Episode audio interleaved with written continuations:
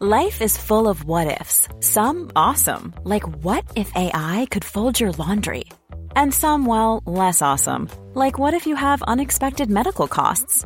United Healthcare can help get you covered with Health Protector Guard fixed indemnity insurance plans. They supplement your primary plan to help you manage out of pocket costs. No deductibles, no enrollment periods, and especially no more what ifs. Visit uh1.com to find the Health Protector Guard plan for you. Imagine the softest sheets you've ever felt. Now imagine them getting even softer over time. That's what you'll feel with Boll and Branch's organic cotton sheets. In a recent customer survey, 96% replied that Boll and Branch sheets get softer with every wash. Start getting your best night's sleep in these sheets that get softer and softer for years to come. Try their sheets with a 30-night guarantee. Plus, get 15% off your first order at bollandbranch.com. Code BUTTERY. Exclusions apply. See site for details. I'll be hearing about our poetry and also about our music. Cara Dillon's joining us in the studio, and this is fabulous. I have a listen to this particular tune.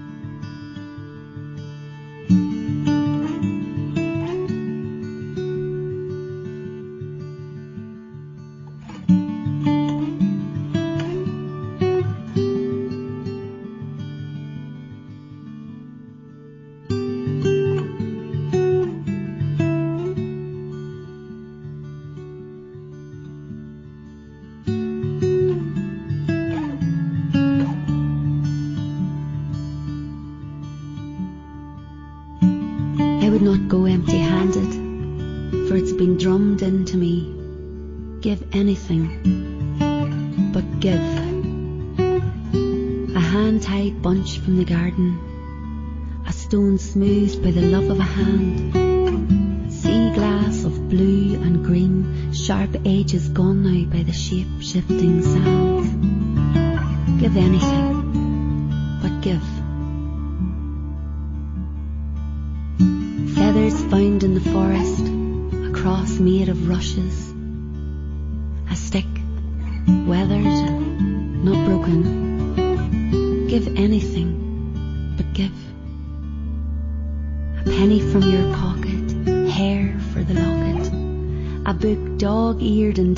that might just hold a mystery unfolded.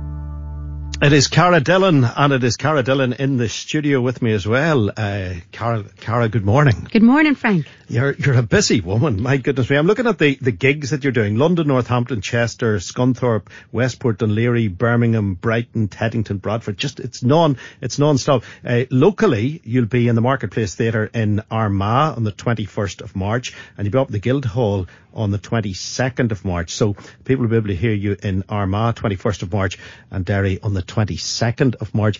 And you're also around in Belfast as well, um, Crescent and uh, down at, you're going to be down in Dublin at Waterstones as well. That's linked to the book. Yeah. Because you're, you're not only singing your book of poetry as, as well. How on earth do you fit it all in? Because you've recently been in Glastonbury, you did Glastonbury, you just seem to never stop. It's just a passion for it, Frank. I absolutely love it. We live and breathe that. We've done been doing it now for like 20 years, and you know, I think when you're um when you're so you know passionate about your work. Um, it becomes, it's really good fun. And I think, you know, with art, you're constantly trying to create all the time. And so this whole poetry is just an extension of what we do. It's kind of poetry put to music and singing and um, it's really refreshing. You know, I don't ever tire of what we do. Um, we're both the same. We love performing live, but we also love being in a studio recording. So Yeah, when you say both Sam, and he's he's there drinking coffee, you know. He he's, is, yeah, he's is he is he like? Are you the task mistress or is he the taskmaster? Who who gets the most out of each other? I think, you know, when we're recording, I'm kind of always like the hyper bunny. I'm like, come on, we need to do this, we need to do that. When can we get someone in to record cello or whatever? And, um, and Sam produces the albums and, um, he's fantastic engineer. But, um, you know, when it comes to all the other stuff, uh, like he's, he's amazing. Like he, uh, he's essentially manages us and, um, you know, he's, he's had to learn now all about the whole releasing a book. And um, I don't know how he does it. Um, we had a delivery of 3,000 books to our house um, last week. And uh, and he's got it all sorted. He knows everything that's going on now about releasing a book. So um, uh, I couldn't do any of this without him. We're, I think, I like to think we're a good team. Um, but at the same time, I just open my mouth and sing, Frank, and hope for the best. Whereas Sam's doing quite a lot of the hard work and Yeah, you know, but you've also got that lilt. You know, it's one thing opening your mouth and singing. It's been blessed with that lilt that you have, which also comes across in your delivery of the poetry. C- creating the the poems, how much of a challenge was that, or did that just happen as naturally as your singing voice? It happened so naturally, and it was never my intention to ever let anybody hear them. Um, I wrote them during um, lockdown, and uh, I found, like a lot of other people, um, I had a lot of space in my head to be able to just be. And I found myself waking up at about four in the morning. And uh, after I got used to, you know, the rhythm of your body waking up at four, instead of just lying fretting, going, I can't sleep, I decided, well, I have got nothing really to worry about. I've got all this time and space for the first time in my life. I'm just going to get up and I would go out and listen to the birds, um, you know, uh, the bird song and make a cup of tea and start writing my thoughts down. And I think it was that sense of being so far away from home that, uh, you know, and knowing that you can't get back, that I just started, it just opened up my heart. And I was, I would phone my mother, who's, you know, she's 92 now, and I'd spent so many hours on the phone chatting to her and really listening to her because I think, you know, we all take for granted, you know, our family and our parents and you, you kind of think, oh, they're always going to be about. But actually, when you can't see them, and you realise that all the stories they've been telling you for years have kind of fallen on deaf ears and suddenly I just wanted to know so much more about where she's from, her place and my ancestors and um so all these these poems started to come and then Sam um I, I was brave enough to read um a few of them out to him one day and then it all developed very naturally. He said, let's put some music to those. And I mean, it's quite a long story, but in a nutshell, that's how it all came about. It was very organic and a lovely process. Not everyone can do that, of course. Number one, write the poem, but then put the music to it. And that's the real trick, is being able to make it that it's listenable, that people want to continue to listen to it as we were able to do there with, with that one. It's, there's just, it's being able to deliver the poetry, the music, the accompaniment, and keep keep the attention of whoever the audience is, mm. whether it's mm. one person or a packed auditorium. Now, a lot of people did turn to writing poetry during lockdown. A lot of people were away from home and wherever they were based, they didn't get a chance to go back and forward like you weren't able to go back to Dungiven and, mm. and, and, see your mom and whatever. Uh, you would have been towards the south of England. That's, that's basically where you were based yeah. during all of that. Mm-hmm. You were going through a lot of uh, creativity in your mind. So those birds you're describing, those are, those are like English birds. Those aren't, those aren't Benbradagh birds. Definitely not. Yeah, different, a different breed of birds down in the southwest of um, England.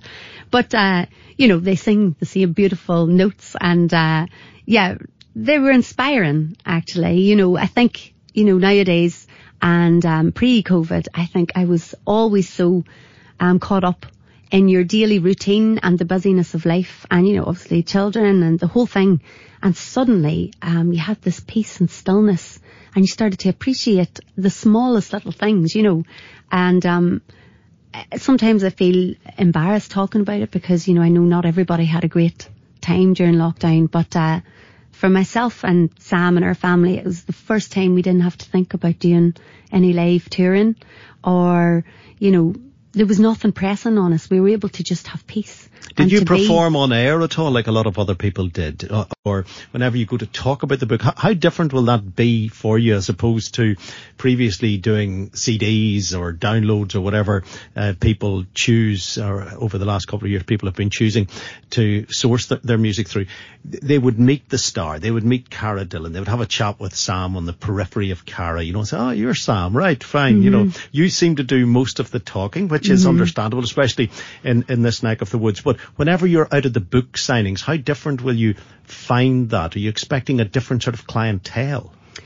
Do you know what? I think, you know, every gig that we've done so far, you know, we've, um, we've done a couple of the poems with the music and, um, we played in the Opera House with the Belfast Arts Festival, um, just a couple of months ago and we sold it out and the response was incredible.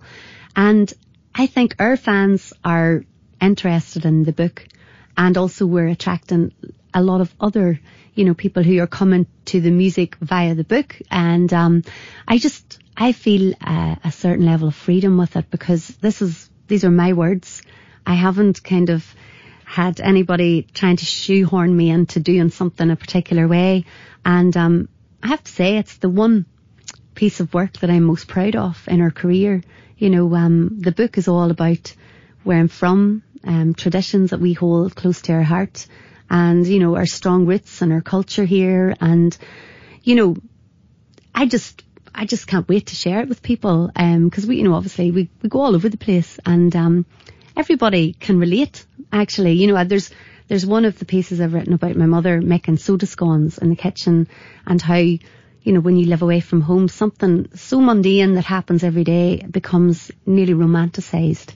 And, um, so far on our concerts, it's really hit a nerve. Like people up and down um, uh, England have been just, oh my God, you've brought back a memory, or you know, my mother used to make things, and you know, it, it's very emotional actually. And um, as I say, I'm really proud of it. There'll be people shouting at the radio now because we haven't told them the name of the book or how they can get the book. So mm-hmm. tell us about that. So the book is called Coming Home, and um, the the the new album is called Coming Home too. So the the book has lots of stories and also the poetry, and then the album has got the poetry put to music, and um, so that you can buy the book on our website or here in Belfast you can get it in No Alibis bookshop and um, the both are going to be officially released on the 15th of March. And the website address is?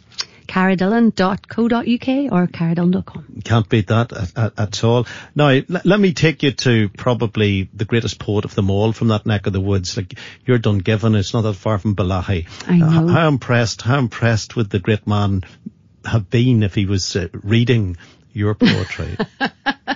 Well, isn't it a good job he's not around to have to comment on it? I have no clue. And, um, you know, as I said before, I never ever intended for anybody to really hear this. It's kind of taken on its own journey. It's taken on its own life. And, um, I mean, Seamus Heaney is just one of the masters and, uh, he's been an inspiration my whole life and, um, proud that he's just over the hill from Dungiven.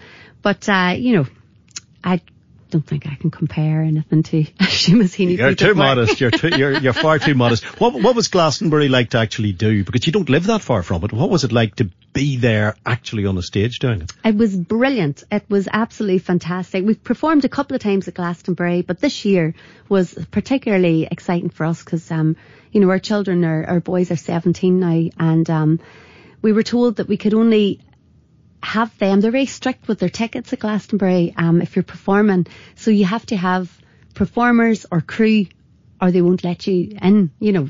And so they were really, we're really struggling for tickets because we have a whole band of like seven or eight of us. And then um, they were saying, well, can we not come? And I said, well, you can if you perform. And they were like, shut up.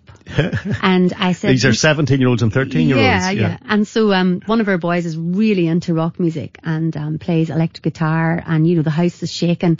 And I says, you might have to bring your guitar and just play a song.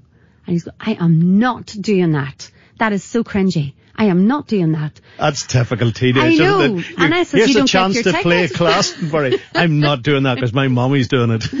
exactly. So I said, well, then you don't get your ticket, but it's your choice. So he did in the end man. up. He had to come along and, you know, do the walk of shame onto the big stage. And, you know, we had a fantastic time and, uh, very lucky to live very close to such a, an incredible place. It's, a, it's, it's an amazing, it's an amazing story. Uh, the Armagh Marketplace Theatre is the 21st of March. I'd say Armagh Marketplace uh, Theatre, 21st of March, and the 22nd is the Guildhall. If you're down around Dún Laoghaire, you're playing Dún Laoghaire as well, and also Westport. Uh, I think the, uh, the other ones are all across in England, London, Northampton, Chester, Scunthorpe. You are one busy, busy woman. All Cara. over the place. Uh-huh. Uh, did you ever do Dungiven Castle? We haven't, you know, there's chat now. Um, uh, I'm hoping to do a little book signing um, after the Guildhall um, concert in Derry in Dungiven because uh, basically the book is about the town and the people and the traditions that I love and um, and so that's going to be probably one of the most embarrassing mornings of my life. But anyway, you have to do these things. It always is, isn't it? you Isn't can go it? wherever you like, but your own home patch is always where you'll be, you know, scrutinised just that little, little bit more. Absolutely. Cara, great seeing you again. Thank thanks you, for, Frank. thanks for coming you. by. Uh, Cara Dillon with us here on the U105 phone in. Imagine the softest sheets you've ever felt. Now imagine them getting even softer over time. That's what you'll feel with Boll and Branch's organic cotton sheets. In a recent customer survey, 96% replied that Boll and Branch sheets get softer with every wash. Start getting your best night's sleep in these sheets that get softer and softer for years to come. Try their sheets with a 30-night guarantee. Plus, get 15% off your first order at bollandbranch.com. Code Exclusions apply. See site for details.